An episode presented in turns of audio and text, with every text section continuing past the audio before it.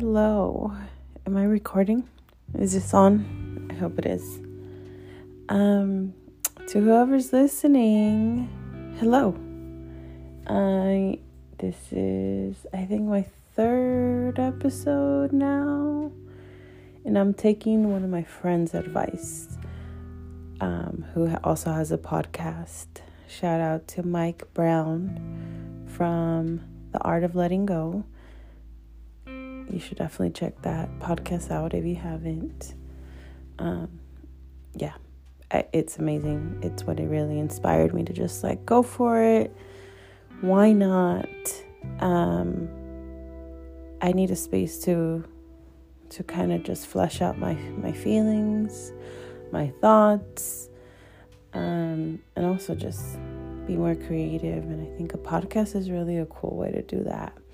And it also feels like a diary and another space for others to maybe listen and not feel alone around certain things that I talk about, uh, certain themes, especially around living on your own, mental health, uh, the space we create, all of the all of the good things that I am hoping to talk about.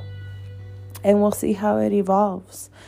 But the reason I brought my friend Mike up is because one of the tips he gave me, we we met each other up. We met up this week and you know, just talking about creativity and just catching up with life, but he gave me some really mm, pretty good advice about like starting your podcast. And one thing that he mentioned that I just kind of took away from our conversation was you know, dedicate a day in the week to record a an episode. Um, and don't sway from that. Even if you don't want to record it, he said, just do it anyways.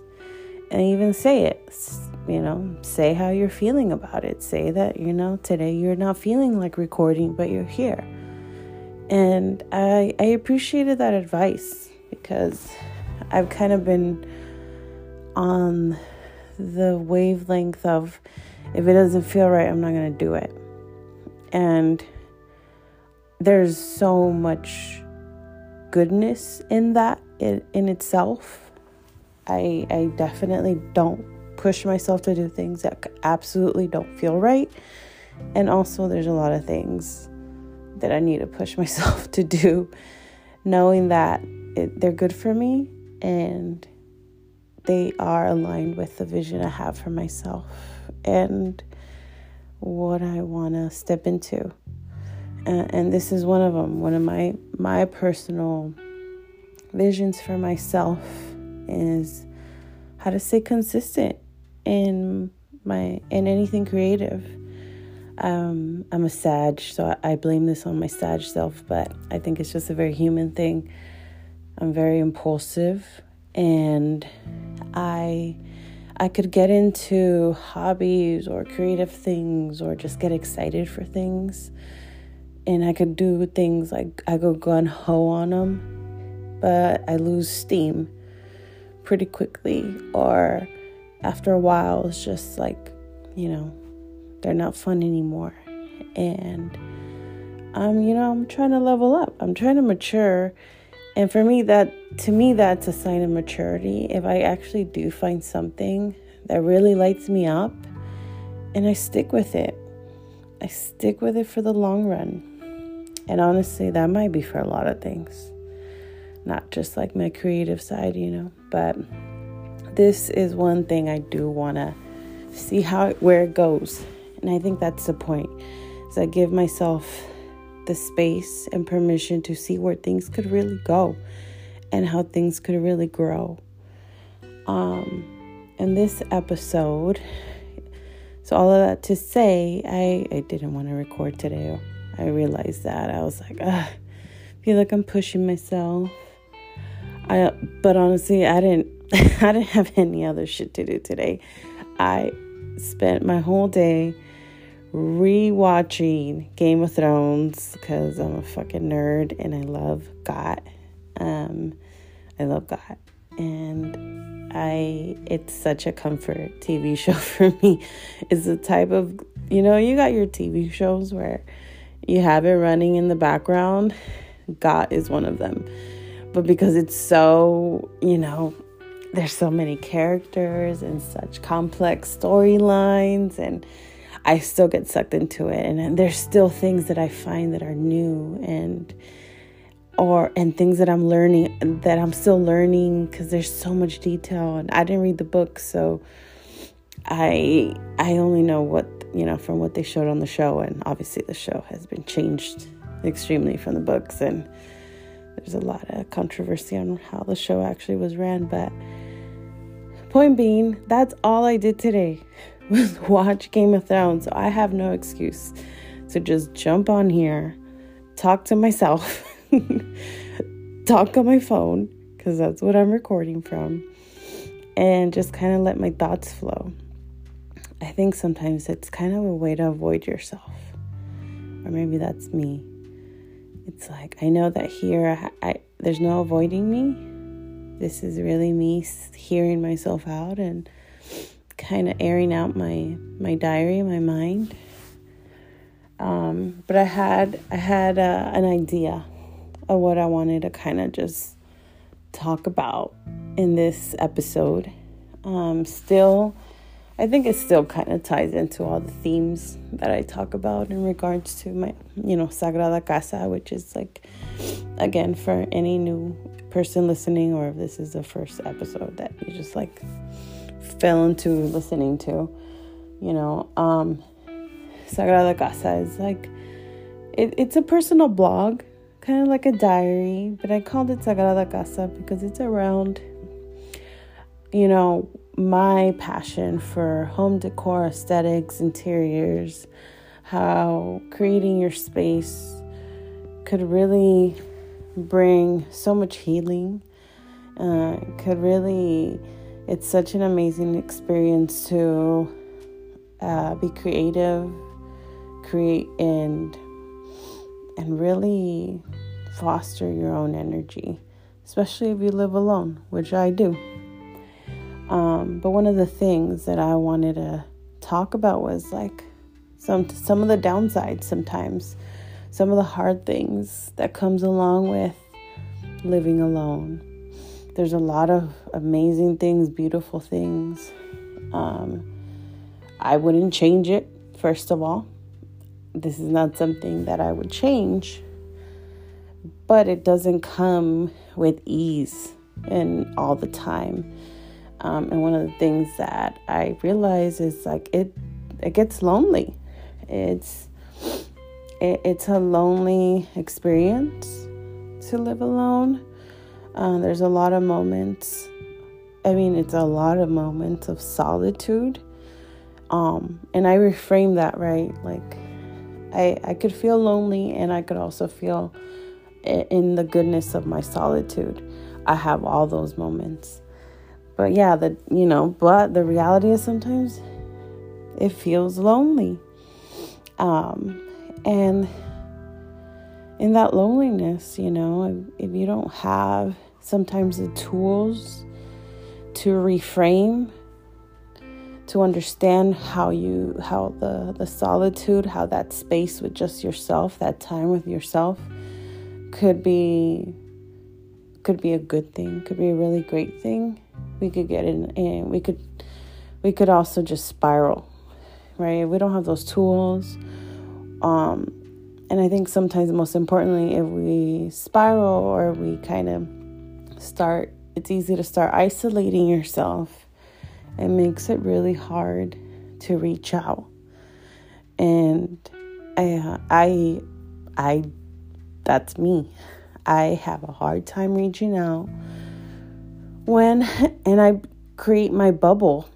You know, when I live alone, I, I'm starting to create my bubble. I have everything I need. I kind of bunker down in my space. I love my energy so much, but you know, that's not the point of being a human. We're social beings, and I need people you know there's no way i could survive this this thing called life on my own um you know and i think part of that of course is like finding the right people to reach out to Um, and that's its own work in itself.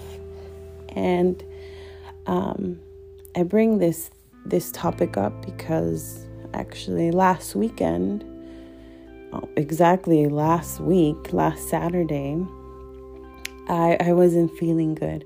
I've been kind of I've been going through a lot of health issues for the last like year and a half. I fractured my spine. That gave me a lot of complications and and developed a lot of chronic pain with that. Um, and uh, also developed some really um, I don't know how this exactly came about, but it was around the same time as my injury that caused my fracture. You know, I started to have extremely regular periods, long periods, huge blood clots. I could go deep into that. Um, but it's a bloody mess. It's a fucking bloody mess. Um, and not fun, extremely painful. Um, and this whole year, I've been just trying to deal with what the fuck is happening in my body. Um, so it's been a journey with sitting with myself, sitting with pain, and getting to know myself, and actually getting to know how I need to care for myself. Um, I've been privileged, I've been blessed that I haven't had major medical issues growing up um, until now. So it's been a huge shift on how I look at myself, how I move, how how my energies changed and fluctuated, and how to not be hard on myself, like be even more compassionate than I ever been before. Um, and this last week, I started to have really bad cramps and like this really sharp pain in my my abdomen, which it just freaked me out because I I honestly have a hard I have a pretty high tolerance pain and I was like I can't just let this one go. I've I've done that before. The reason I even knew I fractured my spine is because I finally went to the urgent care and got a frac- uh, an X-ray if not, I would have just pushed through it. But pain should not be ignored. And I decided, I was like, I'm not going to ignore this.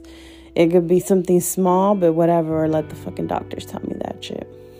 Um, so I went to the ER and I didn't really tell anybody besides my boyfriend, which, you know, at least I did reach out to someone. But um, it was it was a hard experience. You know, I didn't have anyone there with me. Um, it was at night. I didn't really want to bother anybody and let them know, hey, I'm going to the ER. I don't know what it's, what's happening to me, but just like, I just didn't have answers, and I didn't want anyone to feel bad without it, without me knowing what it really was. Um, so I realized I just kind of get in my bubble, right? And when something serious something more serious like like going to the ER, I realized I just didn't want to um, alarm anyone, and I think that comes with just the lifestyle I've created for myself here. Like I live alone, I could take care of myself. I'll figure it out on my own. Right? Very self-sufficient, very like I got this mentality. And while it's gotten me far, in many many ways. Um, it also has created my I've created my own my own isolation, right? From feeling from having people care for me, for having people know what's wrong. And I think that's gone into my vulnerability, the work I've been doing around my vulnerability, and how that's another way to avoid it right? When I have to tell someone I'm not feeling good, I'm not okay, that's the vulnerability work that I need to do so that people don't assume. And not just because I don't want people to assume, but I think off more often than not, I've always been like the strong friend, the big strong sister um, and daughter. And people haven't gotten to know me in my moments of need because I'm always trying to be the strong one. And let and yet alone another experience where I kind of do that. And it's still hard. I, I called my mom the next day once I got home from the ER and everything was fine. I got some answers, which was extremely relieving to have.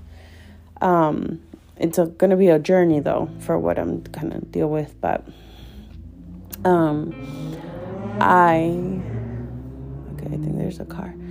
Um, I told my mom the next day, and she was like, "Are you kidding me? Why? You know, this is in Spanish, right? So." You know, she was worried and she was like, Why didn't you call me? And I'm like, It was late. I didn't know what it was. And, you know, gave her all my excuses. And she's like, You need to stop being strong. Like, we are here for you. We are a family. You do not have to do these things alone. And, you know, I said, okay, you know, I, I couldn't argue that. Um, and I realized, like, I think that's that's the hard part about living alone. Um, or at least for me. I don't, you know, I don't know for anyone else, but that's been like the tough I've created a, a world where I don't necessarily need anyone to function, yet I need everybody to function.